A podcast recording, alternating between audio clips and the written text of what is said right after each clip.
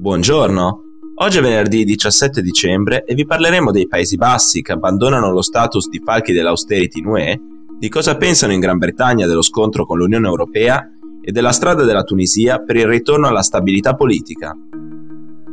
Questa è la nostra visione del mondo in 4 minuti.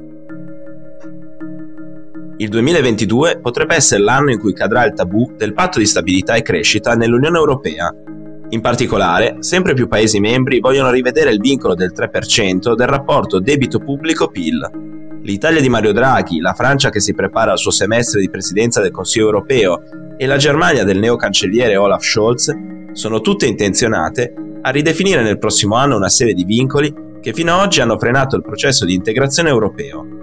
Al gruppo si potrebbero ora unire anche i Paesi Bassi, che con il nuovo governo di coalizione presentato martedì si preparano a lasciarsi alle spalle lo status di capofila degli stati frugali all'interno dell'UE.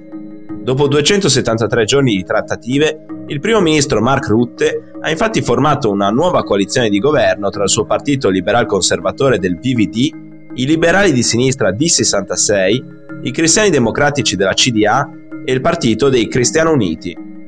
Nel nuovo accordo tra i quattro partiti ha pesato soprattutto la volontà dei liberali del D66, arrivati secondi alle ultime elezioni.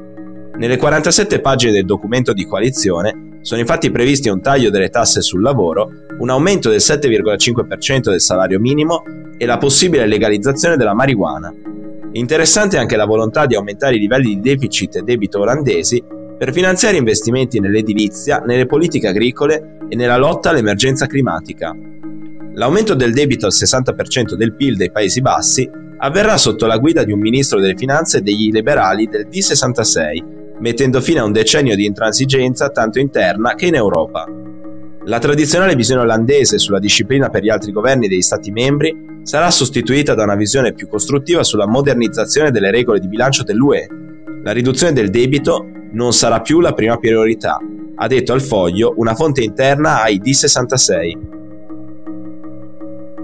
I cittadini britannici non condividono la volontà del governo del primo ministro Boris Johnson di cercare lo scontro perpetuo con l'Unione Europea. Nonostante la Brexit, infatti, in Gran Bretagna si continua a percepire l'UE come un partner molto più stabile e affidabile degli Stati Uniti.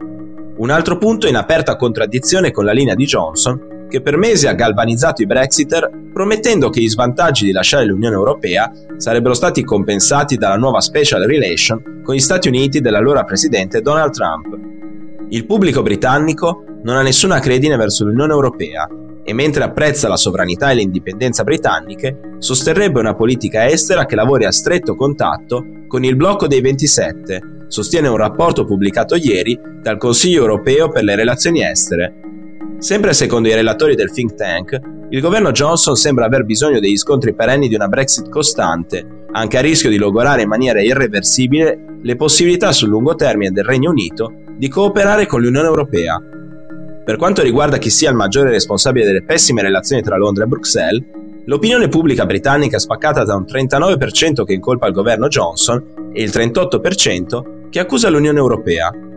Molto più trasversale è il disinteresse britannico per un altro punto caro ai Brexiter, ossia il ritorno di una politica estera muscolare. Secondo i sondaggi, solo il 6% degli intervistati è favorevole a una politica estera del Regno Unito che dia priorità alla forza militare britannica, dato che il pubblico è, nella migliore delle ipotesi, indifferente al ripristino della Gran Bretagna come potenza militare globale. Oggi ricorre il decimo anniversario della rivoluzione tunisina che ha deposto il presidente Ben Ali dopo aver governato il paese dal 1987 al 2011. Per la prima volta l'anniversario verrà festeggiato il 17 dicembre e non più il 14 gennaio, giorno in cui Ben Ali è fuggito all'estero. La nuova data delle commemorazioni è stata proclamata dall'attuale presidente tunisino Kais Sayed, che ha scelto il giorno in cui 11 anni fa il venditore di frutta Mohamed Bouazizi si è immolato per protesta contro la corruzione del regime di Ali un gesto che ha scatenato le proteste in Tunisia e a catena le primavere arabe in diversi paesi dell'area, dalla Libia all'Egitto, dal Bahrain all'Algeria. Il presidente Sayed, durante un discorso in tv lo scorso 13 dicembre, ha anche annunciato la tabella di marcia per far uscire la Tunisia dalla crisi politica, dopo che lo scorso 25 luglio ha sospeso il Parlamento e concentrato su di sé il potere legislativo e giudiziario. Dopo una serie di consultazioni popolari tra il 1 gennaio e il 20 marzo 2022, i tunisini saranno chiamati a votare per un nuovo referendum costituzionale il 25 luglio 2022, mentre il 17 dicembre dello stesso anno si svolgeranno elezioni anticipate. La nuova Costituzione andrebbe a sostituire quella entrata in vigore nel 2014. Per oggi è tutto, dalla redazione di The Vision a lunedì.